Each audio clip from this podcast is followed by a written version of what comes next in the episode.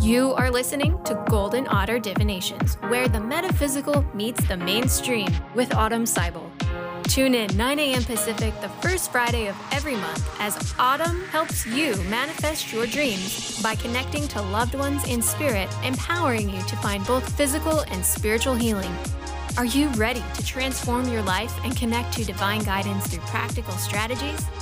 Golden Otter Divinations is the place to find engaging interviews with medical experts, practicing mediums, intuitives, healers, and many more.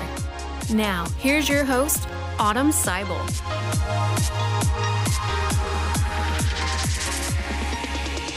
Hi, everyone. I'm Autumn, and you're listening to Golden Otter Divinations on Transformation Talk Radio. Stay with us for the next hour as we explore where the metaphysical meets the mainstream.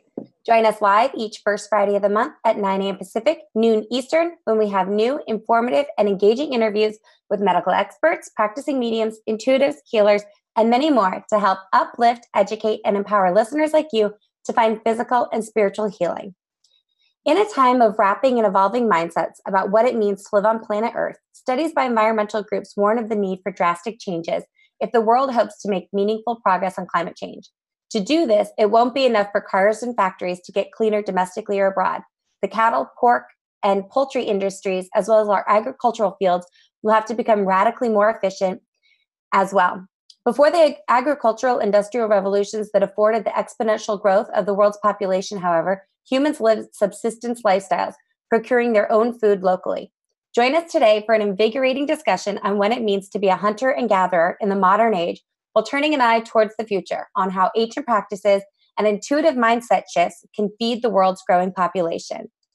So my guest today is none other than my little brother, Austin Manelik. I wasn't sure I was going to introduce him as that, but this guy is so close to my heart and I'm so proud of him that I just want to shout him out. Born and raised hunting and fishing in Alaska, Austin always called the last frontier home. With an early affliction for filming, he took to the mountains with a camera, rod, and rifle. His passion for the outdoors, conservation, and being a role model for the next generation of sportsmen can be found in his films, articles, and social media stories. Austin is an advisory committee member of the Alaska Department of Fish and Game, founder of Mission Alaska, a Penn State alumni, proud husband, and father. Without further ado, welcome to Golden Otter Divinations, Austin. Hey, how you guys doing? So glad to have you on. This is like our first collaboration in, in this in this space. This is going to be fun. Co- collab. Wah, wah. so to raise our vibration and really get in the flow, I like to start the show by asking all my guests if they've had any golden moments lately. So, golden meaning a time you were just totally in the flow or an interaction you knew was sent by spirit or otherwise uh, otherworldly, something that made you smile and made your heart sing. Have you had any golden moments lately? Yeah, actually, on the last hunt where I was packing out a mountain goat, uh, bringing home some finding meats. I found some meat and I was bringing it home to my family, and it put me in a position where I was clinging to life It's kind of in the balance there uh, for a few hours while I was coming across something something real gnarly as a, a mountain face, and I was carrying out a whole goat on my back, and I kind of I had this superhuman strength moment where I, I mean, I was packing at least my weight up and over a mountain face, and uh, if I didn't have that, please Lord help me now. Um, please God give me the strength. Uh, I, I, you know, I don't know what I've done. So I, I came home safely to my family, and uh, it's just pretty remarkable what a human's willing to do to bring home wild meat to their to their loved ones. That wow. was that was pretty golden to me. That is golden, or just to get home to our loved ones. They always say that like women trying to get home to their children, or try, not even get home to their children, trying to save their children, can you know lift their body weight and or lift the weight of a car, things like that. And you always wonder mm-hmm. where that comes from. And um, you know, if the divine in, endues us with superpowers when it comes to family. And speaking of my nephew, Keeper, and your son is back there. And that's why I think this um, episode is so meaningful for us because we grew up in a subsistence lifestyle um, in a rural town in Alaska. And um, I've always wanted to unpack this because I, you know, we're active duty military. We lived all over the all over the country and all over the world, and procure, procuring our food in the modern world takes on a different meaning than how we grew up. So, something I want to talk with you about is hunters and gatherers in the modern age. So, what exactly does it mean to you to be a hunter and gatherer in the modern age? So, in this day and age, being a modern hunter, it, it's not just about providing food for your family. And in some places in Alaska, yes, it's absolutely true, and they kind of view it a little bit differently. Although the respect for the animal is um, utmost and the highest. Um, but really, if you're in the modern world, uh, like if you're in the Wi-Fi zones, um, it's you know it's about. I like that definition. If you if you have Wi-Fi, you are in the modern world. I like that. Right. That's pretty. That's as good of a definition as we're gonna get. Right. Well, it's it's not just you know about being a hunter or having like an ego or hubris and that bravado. It's it's really knowing where your food comes from, and there's so many different shapes to a modern hunter, whether it's trophy hunting, subsistence hunting, lifestyle. Um, it's just it's interesting where it's evolved, and it's kind of you know we're in the day and age of social media, so um, if you share these experiences, your message could be heard by thousands of people. Yeah. So modern hunters have to be like very cognizant of their message and um, why they hunt, and furthermore, why they share their experiences on social platforms. So if you do share this message, you've now become like an influencer, and it's not just other hunters that you're influencing, um, or even the anti-hunters, but it's like the non-hunters, um, the generalists that really like can decide a lot for how that message is seen and portrayed. So seems like if you're a hunter and you're on social media now, like the real modern hunter, the next generation of hunters, um, you know, you're a public agent almost for hunting, engaging actively on social media. So, modern hunter, it just how deep do you want to go? I don't think we can cover well, this no, in an hour. We I could mean, just this, spend an hour on this uh, question. this alone. So this is something that we have talked about in our family for the last 30 years because we were raised in a subsistence lifestyle. And what that means is our father, mother, family, and friends were hunters and fishers and they would go out and procure their own meats. Um, sometimes we would grow our own vegetables, but in Alaska with long winters and short growing seasons, that wasn't always practical. A lot of the people we grew up with did, and they canned their own foods. And in the summers, we would go out to the potato farms and the potato patches and dig as much up as we could and um, can and preserve those things. But uh, when we all went off to college, we more or less you know joined the the mainstream lifestyle of eating out and and getting our food from grocery stores. And that's not to say that we didn't also do that growing up. Um, but the the the majority of the food that we would consume was from the earth. And we would know you know where that came from what what um, rivers the salmon were spring, were swimming in what um, land the moose were grazing in. And i always had a hard time as a kid. I was super sensitive. And you guys have always like i think I went fishing once and had to throw it back. I just was never, I never enjoyed it. It always made my heart break. And I understood that we were eating the animals to feed our bodies. And I still had a, um, I don't know, like a conscientious objection against it. Later, we'll talk about what um, the announcement that my six year old Ellie just made about chickens and how she's not eating chicken nuggets anymore because it comes from chicken. So this consciousness starts really early with kids, and if you um, can nurture it in a really healthy way, that's uh, the most advisable way to go. But anyways, what we were talking about is you're a hunter. I'm more of a gatherer now. As I am raising a family in the modern world in the lower 48, and now we're going overseas, I go out and I look for food that's um, ethically sourced. If it's not from the forest, what farm is it from? And um, you know how was that how was that animal raised? And then how was that animal killed? Um because as much as i don't like saying that that is what has to happen for us to go on. And i know i sound like such a um a tender heart but i i do believe that when we eat some the meat of something we are taking that spirit into us. And there's this um idea in uh metaphysics and it's kind of emerging in science this idea of um cross transference, species cross transference. And it's kind of the idea you are what you eat and you can kind of like take on the characteristics of those animals. We'll get into that another time. But I'm going to ask you a question.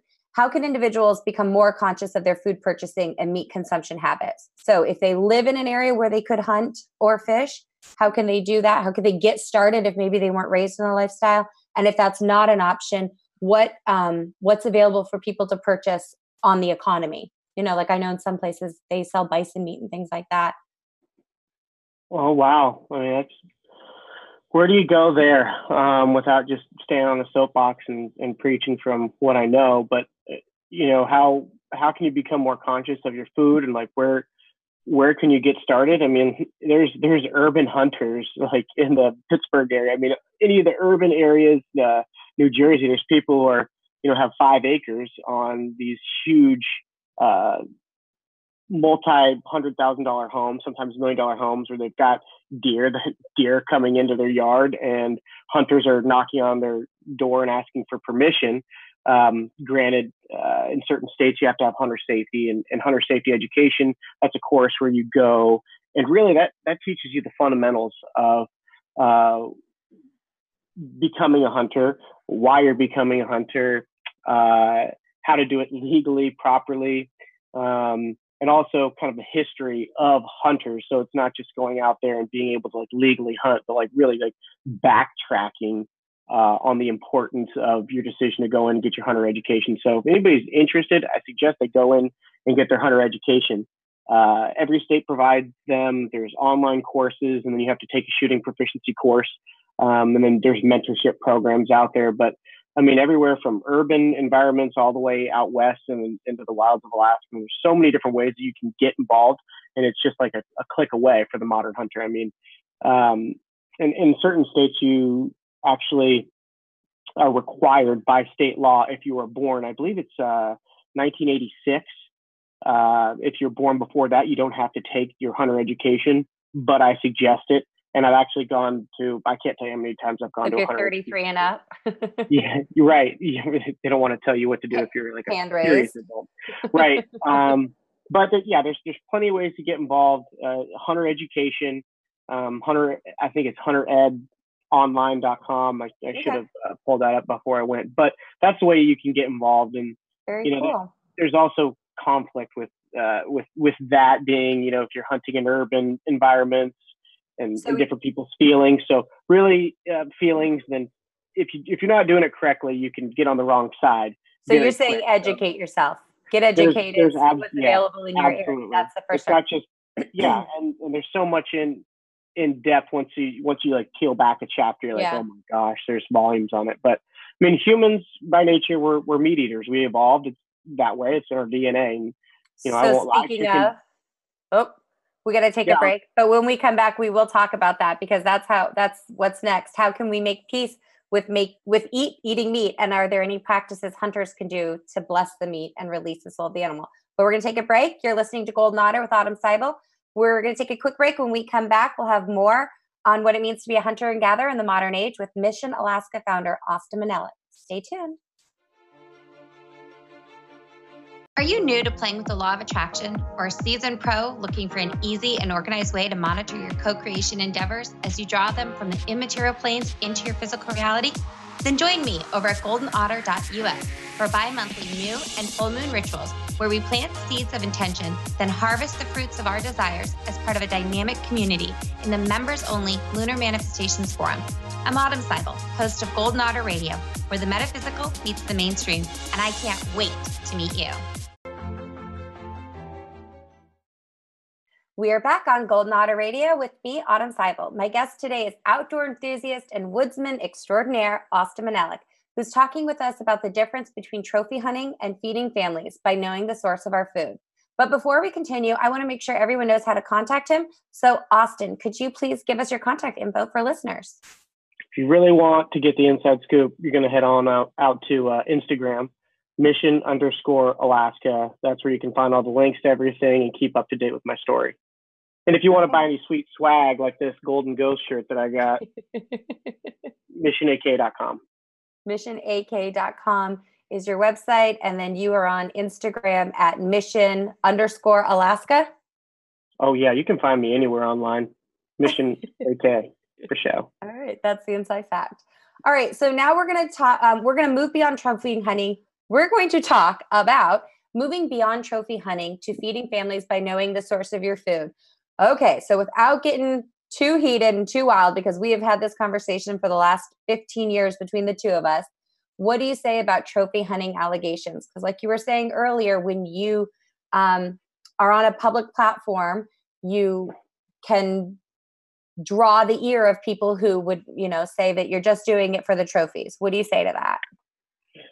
So trophies, regardless of, of what animal you harvest, whether it's a button buck for your first animal or a trophy whitetail buck or anything in between, um, even big game like uh, Alaska trophy bull moose. Well, if you take the, that animal and you just take the trophy value, um, to some people it's the horns, to me it's or the antlers, to me it's the meat. If you were just to take that out of the field, there is serious consequences to that with the law. Like you will be yeah. arrested, you will be fined if you were caught. So that being said, you can't really technically be um, a trophy hunter just hunt for the meat. So you can take the you can't everything uh, of the meat of meat value has to be removed from the field before the trophy can even be removed from the field. And it's once and again, that can require multiple trips, right? If you get a moose and you're packing it out by yourself. Yeah, it's really tough. So that being said, that's that's where that lies. Like if you if you take out the trophy value and leave everything, you just become a poacher, potentially a felon. There's serious. There's uh, the interstate compact, which if you have one violation, you can be penalized and lose your hunting privileges across the entire 50 states besides Hawaii. They're, they're like the last one to join. So at any rate, trophy hunting is, you know, is what it is. The meat is going to go to a place uh, so you can donate the meat when you're done, but you have to get the meat all the way out and it's got to be edible.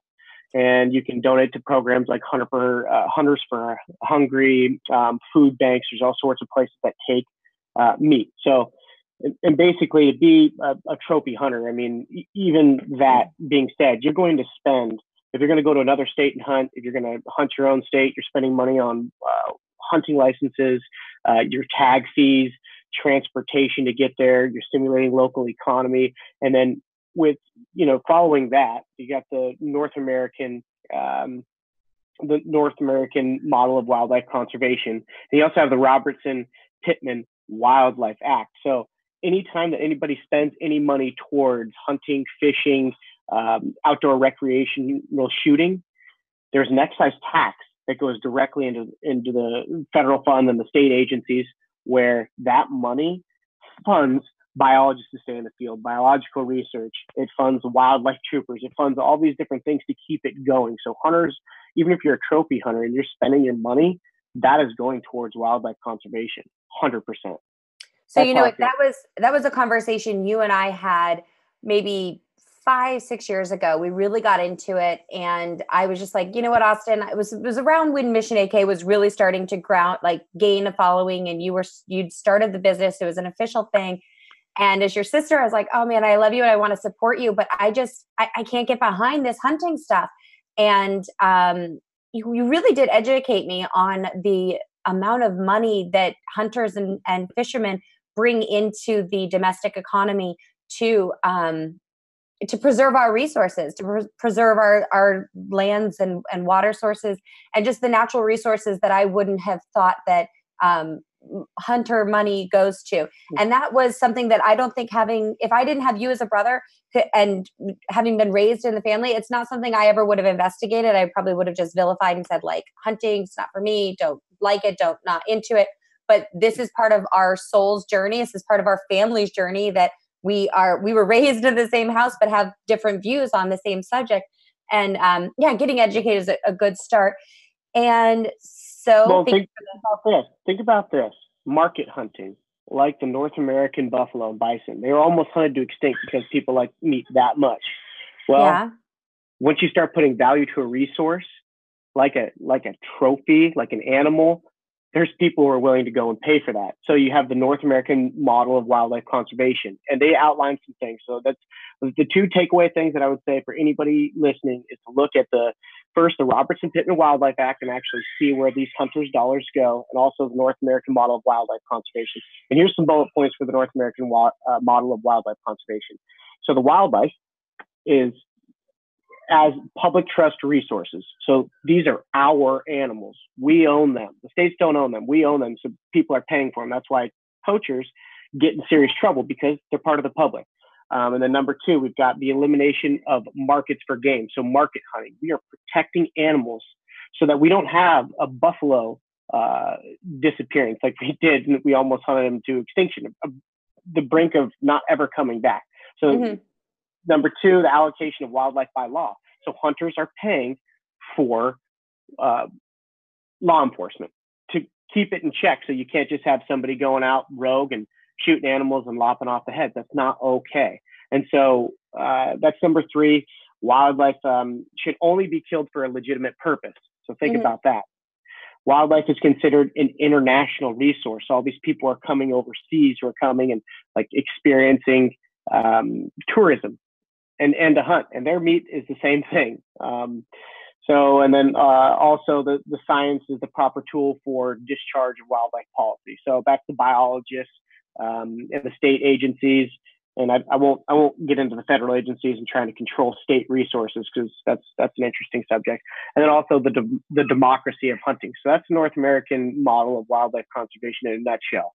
And, and we could a, we could go into depth there. That's a main. Absolutely. So that's the more mainstream talk on hunting. That's like the brass facts of kind of what's going on in our country um, with mm-hmm. hunting. But I, you know, I want to go a little bit more metaphysical, and I want to talk about um, is it is is it is hunting to you about the hunt for the animals? Is it about the meat for your family, or is it the preservation of a human legacy. I mean, before we had the industrial and agricultural revolutions, we had to go out and hunt and gather our own food. So even if you didn't have big game where you were, um, humans had to fish, humans had to gather. What is what? What do you say to that? To like our ancestral roots as as human beings? Yeah, it's it's it's in our DNA, and like there's it's hard for me to kind of ball it up and and package it up in a nice bow. Uh, but it's if if I didn't have hunting or just like the opportunity to get out and give back to our nieces, nephews, um, even my wife now, she's she's got into hunting, um, and yeah, it's a, it's like an intangible part of our DNA that you just you can make all the arguments you want how you do it, where your dollar going, but there's something about going out and having like this mission, like a purpose, where you're going out it's like it's really tough to get to some of these places. Yeah, and costs a lot of money. I mean, like just going out to our family cabin, there's a plane ticket to Hawaii gone. Yeah. You know, you're looking at 300 bucks fuel. to get out there.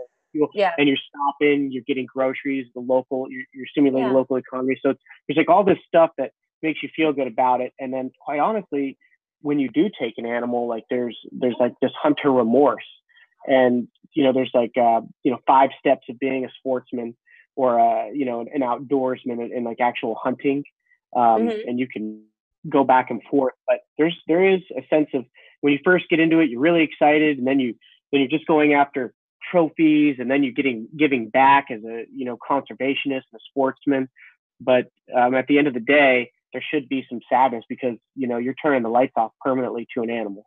Yeah. And if you don't feel that sadness um, at some stage in your life, and you and you can't portray that it it just it, it honestly just reverts back to um, you know the the apocalypse of now we just have now we just yeah. have to take an animal to survive. And even then um, you look at the the Native Americans and, and how they felt about taking an animal. Yeah yeah they would bless I, them and yeah so that's like what I do every single time I do. It take an animal's life even no matter who I'm with I take a minute I give them their last drink and their last meal, and I say thank oh, you very much for you. Like that's gonna so, make me cry. Like that's why I'm I am such like in a personal zone of conflict where I still every now and then eat meat, and then I feel guilty about it, and it's this weird like mind trip where I know that my body needs it to be its best and to feel the like best, but I also know that plants can give me that and moving away from the need for animals because at the end like like you said like they are giving us something. And um, we'll talk more about this. We got to take a break in a second because I want to talk more about um, do we think that humans will ever evolve away from the need to hunt animals or slaughter animals because we really have moved away from that um, as in in bulk i mean if you look at the billions of people that there are uh, in the world there is not enough natural wildlife to feed that population and so we've gone into more um, modern uh, food production technologies but um, hold that thought. Let's let's let's really talk about this when we get back. You're listening to Golden Otter Divinations. I'm Autumn Seibel. We'll be right back.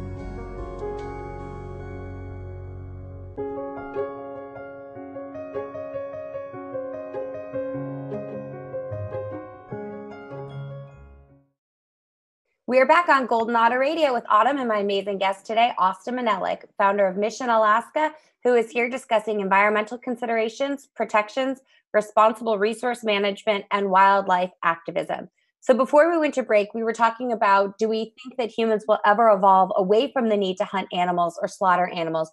And what would that world look like? Um, during the break, we were talking about how there was just a huge uh, beef recall. 12 million pounds of beef was contaminated and had to be um, discarded. 12 million pounds of beef. How many cows died for that meat? And when you look at a subsistence lifestyle, you know, how much um, time and energy goes into hunting a wild animal versus how much time and energy goes into um, producing mass like beef, poultry, um, or pork products. And we were br- briefly talking about how those animals um, are raised and how it can be often, in, oftentimes inhumane. And we're not getting on the people who have the small family farms and the, the organic and the grass. This is not like a tear down. This is a, a spiral up conversation where we're all just trying to elevate our consciousness and awareness around this conversation and how um, you know, we may look the other way when somebody throws half of a hamburger away that's uneaten or some meat that goes bad. We may not even bat an eye at that. Um, but if somebody were to, if a hunter were to do that, it would be finable, quite honestly. And um, I do often oh, wonder, like, yeah, it's waste. And I, I, do wonder sometimes if, especially in the United States, we have, um, a, you know, a, an obesity epidemic, diabetes epidemic. Our national health is really declining and I do wonder if there were um, larger like larger price tags for things that um, like meat specifically that we would we would um, it would be more of a delicacy and less of a consumable that can be wasted.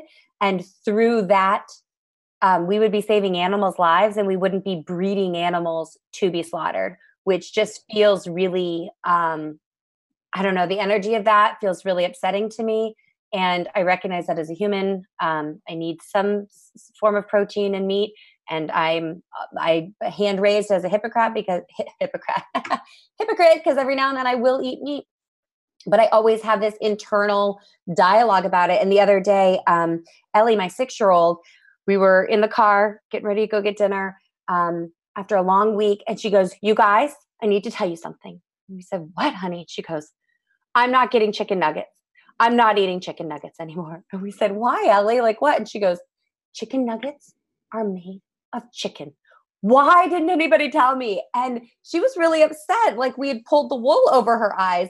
And um, and so now we are not eating meat as a family because Ellie is like policing my meat consumption. But because I have a very accountable little buddy keeping me accountable every time I go to make those decisions, I am conscious about it. And so that's all the purpose of this conversation is. We're not on a pedestal, we're not on a soapbox. We're just trying to elevate the um, our conscious collective about this. If you take a look at commercial harvest of any animal, it's it's um it's not pretty usually when there's a, no, a large yeah. mass operate yeah it's not there's okay. a lot I mean, of documentaries even, on it there's yeah, a lot of yeah. really good documentaries on it once you take a look into it you're like ooh this is kind of like dirty, almost like yeah. oh this is tainted. Even though I'm like I've had steak and like I've had yeah. really good ribeye, and I'm like, it's good. I'm gonna eat it, but I feel tainted. You know. Good. And you know what? If you're taking in meat, so there's this thing um, in metaphysics called Kirlian photography, and it's actually not so metaph- metaphysics anymore. It's the idea that we can actually capture the electrical current of um, our food sources. So, like if you take a picture of an apple or a piece of broccoli, it's like, especially if it's freshly cut or just like fresh from the vine, it's literally electrified and it's like a living food. And then if you take a piece of like meat, like dead meat, it still has electrical impulses, but it's a little bit duller. So you can Google it. Kirlian mm. photography, K I R I L I A N. I just wrote a ritual about it, um, feeling the energetics of our food. And um, I had my members go through like the grocery store and feeling the energy of the different foods that you could purchase. And if you hold it in your hand, even without reading the back and knowing if it's locally sourced or organic or pasture raised, but just feeling it and knowing like, is this um, something I want to put in my body? Because ultimately, what we put in our body feeds our soul and feeds our spirit. So before the break, we were talking about environmental protections, resource management, and wildlife activism, and uh, how you got involved in that. And um, we talked a lot about how restricted um, licensed hunting and fishing in the in the United mm-hmm. States funds the preservation of natural resources. And mm-hmm. um, right now, we're sort of talking about what the if there are any lessons that the cattle, poultry, or pork industry can learn from natural resource management. Anything you want to add to that before we move on to the next question? Well, even like if you just that's a that's a beast. That's a follow track the money. Where is the money going? What what is happening? Obviously, if people are going to consume it, mm-hmm. then there's going to be a market for it. Mm-hmm. Um, like look at if you're not into hunting or you're an anti-hunter and you're like, well, I only eat vegetables. Well, when a combine goes through a field and harvests those fruits, vegetables, whatever it may be, they're going through and killing millions of, and it, depending on the size, but thousands. Mark it down. Voles, moles, rabbits, they're going through and tearing it up. So it's like, well, I only eat, you know, I, I only eat uh, vegetables. Well, it's like, hey, you still have blood on your hands because they go through, and of course, the deer love. They love to eat that, you know, the, the vegetables there and, and the and the food that people have grown. So they're killing all sorts of animals, innocent animals. So whether it's the uh, beef or the meat industry. So you're talking about on, on large, large scale. Yeah. Absolutely. So, so, so when you can buy as close to the forest or as close to the farm as possible, and meaning forest, um, just re- research where your food comes from is the is the basic is the bottom line. Um, is the bottom line and also knowing that you're per, you have purchasing power and every dollar you spend is a conscious choice and you're either mm-hmm. adding to the to the issue or taking away from it. And when we consciously withdraw our dollars one by one, things change. And and that's oh. that's the bottom line. Um so we were talking about we talked about how you became involved in resource management and wildlife activism you grew up doing this and um, mm-hmm. decided to take on a more interactive role and then mm-hmm. i want to say like how have your views on hunting evolved over a lifetime? Because you you grew up in a lifestyle and you're still with it. I grew up in a lifestyle i never really liked hunting and fishing. I would go along because i knew that i loved camping i still love camping but the hunting and fishing was just never for me. I would have rather picked a bunch of berries and and dug up a bunch of carrots. What well, say you? well, it takes gatherers yeah. Yeah it takes need- gatherers. Well so first uh you know when i was an undergrad i realized i wanted to become part of the shot industry, the shooting, hunting, outdoor trade industry. And so, naturally, being a hunter, mm-hmm. uh, Penn State, uh, I had anti-hunters throwing all sorts of haymakers at me, and I had to like hone my message and like understand, okay, what I'm yeah. doing is conscious effort. And I realized that all of my arguments, no matter how articulate, um, I could preach about the Robertson Pittman. I can preach about the North American model of wildlife conservation. I could preach about all those things, but that doesn't mean it's going to stick because some people will make feel based arguments versus scientific fact based arguments. And so I just would go back to scientific based and then try not to get high level. I know I like to get excited, but try not to get high levels like, hey, like I know what my dollars are doing. And that's now after going off and coming back and, and really realizing I'm not going to change these opinions, I started getting involved in regulation change, which regulation change, you know, there's the board of fish and the board of game in Alaska for uh, that make changes to the hunting and fishing regulations. Mm-hmm. And there's advisory committees that take in these proposals and say, oh, okay, I see what's happening here. Vote yes or no on it. And you have a quorum of individuals to change and to protect animals or to harvest a surplus but basically just being a part of top down regulation change and then also trying to keep some of that noise out when you read a proposal that comes from an anti-hunter you read a proposal that comes from a non-hunter where it's like okay let me just let me read this think about it you you're in a quorum full of uh, individuals who are much more saged and um, experienced than I am. So sometimes my opinion changes based on what somebody else says in this room.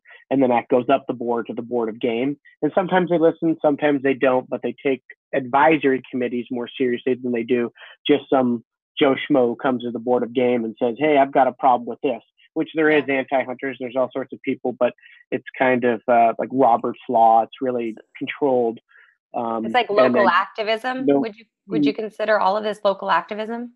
Yes, and but it's across the entire state. So there's all these different advisory committees that are across the entire state of Alaska, um, and they meet up and basically they're trying to influence because Alaska is huge. They're trying to influence their individual area where they mm-hmm. recreate. So does it happen I, in the lower 48 as well across the U.S.? Um, I believe capacities. in some capacity, and more people are. Uh, it's not just because at the board of game, you can have somebody at the board of game that has a political agenda. Now we're getting into politics. Has an okay, absolute political agenda. Oh goodness gracious! There's people. There's lobbyists. There's all sorts of stuff. Oh yeah track the dollars. What what is this funding? What does this go for? So I, I don't know. Speaking we, we need... of funding, we have to take a commercial break. oh, goodness gracious! How deep do you want to go? No, no, we we really do have to take a commercial break. So um, you're listening to Golden Otter Radio. When we get back, we'll have more on um, more with millennial outdoorsman Austin Manelik. Stay tuned. We'll be right back. Hey, you're just one moon away from living your best life. Did you know you can transform your life in 30 days with lunar manifestations? Start using the law of attraction to manifest by the cycles of the moon. I'm Autumn Seibel, and I just created two incredible platforms for you to finally step into who you're truly meant to be in this life. Visit goldenotter.us to begin your manifesting journey today. That's golden like the precious metal, otter like the precious animal.us. We are back on Golden Otter Radio with me, Autumn Seibel. I have millennial outdoorsman throwback Austin Manelik here, founder of Mission Alaska, discussing the bridge between the metaphysical and the mainstream. Now he's going to give us more information on how we can each be responsible stewards of the Earth's resources and begin to meet, make peace with eating meat. So, um, before we went to the break, break we were talking about um, if we evolve a, as a species away from the need to hunt for our food, or to possibly even eat meat. What are ways we can preserve our uniquely human heritage as hunters and gatherers? So we were just talking about that how you um, you really enjoy the hunt and it's less about pulling the trigger. In fact, very little about pulling the trigger and very much so about the adventure, packing the family up and going out and um, exploring new lands and exploring new territory and having having a genuine adventure you don't know like you told the story at the top of the hour during your golden moment segment um, that you were packing out from a hunt and you didn't know if you were going to come home or not. I mean, doesn't get much more adventurous than that. And in the modern day, that's a um, really unique way we can preserve our human legacy. But then there's gatherers like myself, and we will talk about what gatherers like myself like to do in the woods in a minute. Um, but what are ways that you think we can preserve our uniquely human heritage as hunters? oh man, getting out and recreating. I mean, every dollar counts. Going out and like stimulating local economies in these small towns, going out and exploring. Humans are explorers by nature, but mm-hmm. and you don't. I mean, you can live. Sure, you can live a great life without eating meat. You can, you know, combine rice and beans, and you can do some stuff. But at the end of the day, like you want some rocket fuel. You know, you're going to want some wild game after a while. So. um, basically, we were talking about the agricultural um, harvest of food and you know mm-hmm. there being you know blood on everybody's hands so to speak and it's like well i don't know what we do i don't want everybody to be a hunter you know there's all sorts of gatherers and there's things that grow wild but yeah it, because all these public lands you start looking at public lands and crowding and resource crowding yeah. um my gosh, talk about resource crowding like in Alaska during salmon season. Oh Ooh, yeah. Well, those riverbanks there. Right. And it's feast or famine. It's like, go catch your fish now because the salmon have, have to reach their escapement to be able to spawn and come back. That's all set in place by fishermen's licenses. Mm. So certain number of salmon get by, then hunt, uh, then, then anglers can go ahead and go to the riverbank and start catching these fish because they already have their number of fish that are going to breed. That's mm. the same thing with animals, the carrying capacity.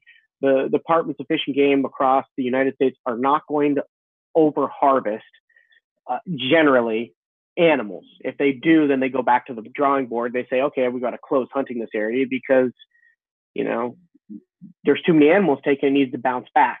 Mm-hmm. That's the same thing with predator management, and we can go down that rabbit hole later. Yeah. But um, basically, well, let's go down a more metaphysical rabbit hole. How can hunters and fishermen add a spiritual element to their hunts? Is there a way to um, bless or or Thanksgiving that they can give to the animals?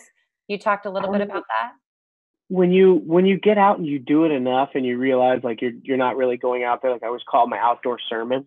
You're not really going out there to catch, even though that's like one of the main goals to catch your fish or catch an animal, kill kill your food, take your food, know where it came from. Mm-hmm. When you start getting out, you start really thinking about it. And this is like the level of sportsman. Once you do it enough and you really realize, like, wow, I like this, I'm excited about it. And then you keep go out to get that capture that same excitement, mm-hmm. but you're also realizing you know, and you're sharing it with people, is you are you're passing it forward to the next generation, and they are going to be the protectors of the realm. They're going to be the ones who are protecting the resource because they're buying their licenses and they're going out there and they're going and doing it. And when you give back, you know, like it's it's not about the hook or the catch. It's it's it's about the adventure and about the exploring. So if we didn't have hunters and fishers that were fighting for our public lands and keeping our public lands public, um, we'd have an entire our national forests, our our public lands, BLM lands, they would all be developed, and yeah. all of a sudden there's you know that's why you have high rises to accommodate more people because yeah. once you have that fringe, it takes away all the natural uh, animals' habitat. So it's like you really got to start just thinking about it, track the money and what hunters and fishers are actually doing. They're preserving wild lands, not just for hunters and fishers, but for people to get out and adventure and explore and to go look for their adventure however they want to have it. Okay, so to get a little bit more metaphysical, because you know how you know what I do. I'm a medium. I talk to people on the other side, and I know that animals transition as well. And we talk a lot about like mm-hmm. horses and cats and dogs and domesticated mm-hmm. animals, and when they transition, how they come visit us from the Rainbow Bridge, and that's pretty big in the um, metaphysical mindset. There's a pretty firm understanding of that um, in my neck of the woods, if you will. Um, but I sometimes wonder about um, wild animals and if when they are taken, they if their souls are released in a um, respectful way, if they if they also see that as a um, a blessing to the land and they see their mm-hmm. their overall contribution. Um, I don't know. Maybe maybe I'll maybe I'll have um, somebody on who can talk a little bit more about that. But I, I wonder that. I've got something for you. What's I've got you? something for you. So um, the Native, Native Americans here um, in Alaska, some of them in the far north, they're polar bear hunters, where they would, mm-hmm. you know, take a polar bear's life and they'd always they'd bring in oh. the head by the fire, and they would say yeah. they would come, yeah, they would come and they would My say like, hey, I respect you, I honor you, and polar bears, you know, part of the family. It's like the system of honoring, and it's like, hey, if, if I'm gonna go to anybody I might as well go with this guy. Like I'm going to give myself to him. Same thing with moose. The Native Americans will say, "You don't pick your moose. Your your moose picks you mm-hmm. because you've obviously been like a, a good hunter. You're going to honor the animal and bring it back." And you know, like I would like to think if um some people like if I if when I die I want to be reincarnated and come back as like a saber tooth tiger, a liger, you know, like a snow leopard, something like real aggressive, an eagle. And I'm kind of like man, if I was to go and come back, I'd want to be a Dall sheep. I want to live amongst mountains. Yeah, I'm a I'm a prey, but like I'm one of the most handsome prey out there. And I sit up on top of the mountain and I'm looking down on everything, kind of like I see you trying to get me, but you're not going to get me. I'm yeah. going to go up to my castle and hide out. But they're just to me like one of the most handsome creatures, and there's there's all sorts of honor. That's why I do bring the animal heads back and like I taxidermy them because I think back. It's just a it's a physical representation of the memories that were made and that's all that is because the meat's going to be long gone. Um, and, you know and when I, I'm long gone, I don't know what my kids are going to do with you know all of my trophies, whether they you know sell it to a um, a dog chew factory or something like that. I don't. The Smithsonian. There's, you know, some of these trophies do have um, value in the sense that we were at the Smithsonian and there were some narwhal exhibits that were on loan from private collectors and without those like i mean for my daughters and for me to which narwhals are um, mm-hmm. local to alaska to actually see that in a museum in dc i was like wow i've never even seen one of those where i grew up um, you know what i would come back as if if well, in spirit animal real mm-hmm. a, a squatch a bigfoot which You'd just be, for fun would you be an albino or like a golden one Oh, golden, golden for sure. Gold, golden, for sure. golden hair. Where would you uh, live? British Columbia. Pacific Northwest, yeah, because mm-hmm. then you've got like the fishing, the hunting, uh, mm-hmm. low populations, relatively settled, temperate climate, pack Pacific Northwest for sure. Well, I've got something for you about like Squatch, like Let's I said over that podcast. Yes, But, Wild um, Thing is the podcast. Check it out. She does a great job. Laura Krantz is her name. basically they don't have a specimen of, of, of Sasquatch. Yeah. So if I was out hunting, it's like uh, hunters talk about this. Well, what do you do? You've got a rifle and you see this, you know, primate. Killer the woods, capture. That's the debate. you, yeah, so that's the whole thing. How do you cap? I wouldn't be able to capture a Sasquatch. Come on, if this thing's a primate, I wouldn't be able to fight a chimpanzee. Those things are mean and strong. So there's no way you're going to be able to catch them. But if you if you see one and you shoot it, then you'll have a, a specimen. Where they'll lay it out Yeah. and put it in the museum, take it to places, and they've got a scientific specimen. But if you see it and you're like, yeah, I, I, I saw it, and then you start to tell people about Yeah, it, Yeah, and you're you're the crazy person who talks about. it. I you might- always say that. I want to see a Bigfoot hunter, so a- bad. yeah. Look at us. We're getting so zinged up about Bigfoot. This is what we should Oh, have talked about the whole stinking show. I've never seen one. I've never seen one, but I don't know if I did yeah. hypothetically one. If I'd I- actually shoot it, and then if I would just take it, I probably wouldn't even tell you because you'd get me back on here and you'd be like, "There's this Well, dude called thing. Nick So, like, Alaska." If if Bigfoot is Bigfoot. is a real cre- creature and not just a mythical creation of our collective imagination, then it would. I mean, the future of hunting or farming farming in the region it's, it resides, it would just fundamentally uproot our nation. I had an interview with a scientist named Dean Radin a couple shows ago, and he was talking about putting consciousness as a fundamental ele- element of like our belief structures and how it would Mhm. change so many things, but then a lot of things would stay the same. And I wonder the same thing about Bigfoot. Oh my gosh, we could talk about this at length. Sometimes when I'm having a hard time sleeping, I will literally just imagine myself in a forest meeting Bigfoot. And then I like go off into lucid dreaming land, and that's my happy space. But with that, it's time to go. Um, I know. What about we, we will? I'll have to have you back on to talk about Bigfoot. I've never seen one. Okay. Um, thank you so much for listening and be sure to follow Golden Otter Divinations on Instagram as well as Mission AK, where you can check in with me and let me know about all your golden moments so Spirit and I can cheer you on and Austin can cheer you on in all of your outdoors outdoor adventures. Also, if you'd like to contact me, Autumn, or join my monthly manifesting membership, Lunar Manifestations, visit my website, goldenotter.us. That's golden like the precious metal and otter like the precious animal. Please take a moment to sign up for my biweekly email and get up to date information on all things Golden Otter. Want to thank my guest today, Mission Alaska founder Austin Manelik, for sharing a wealth of information on reconnecting with our ancestral roots. And I want to thank you all for tuning into Golden Otter Radio. I had an amazing time sharing this sacred co creation space with you. Have a great week, and I'll feel your vibes back here next time. Thanks so much for joining us, Austin. Thanks for having me on, Otto. Bye.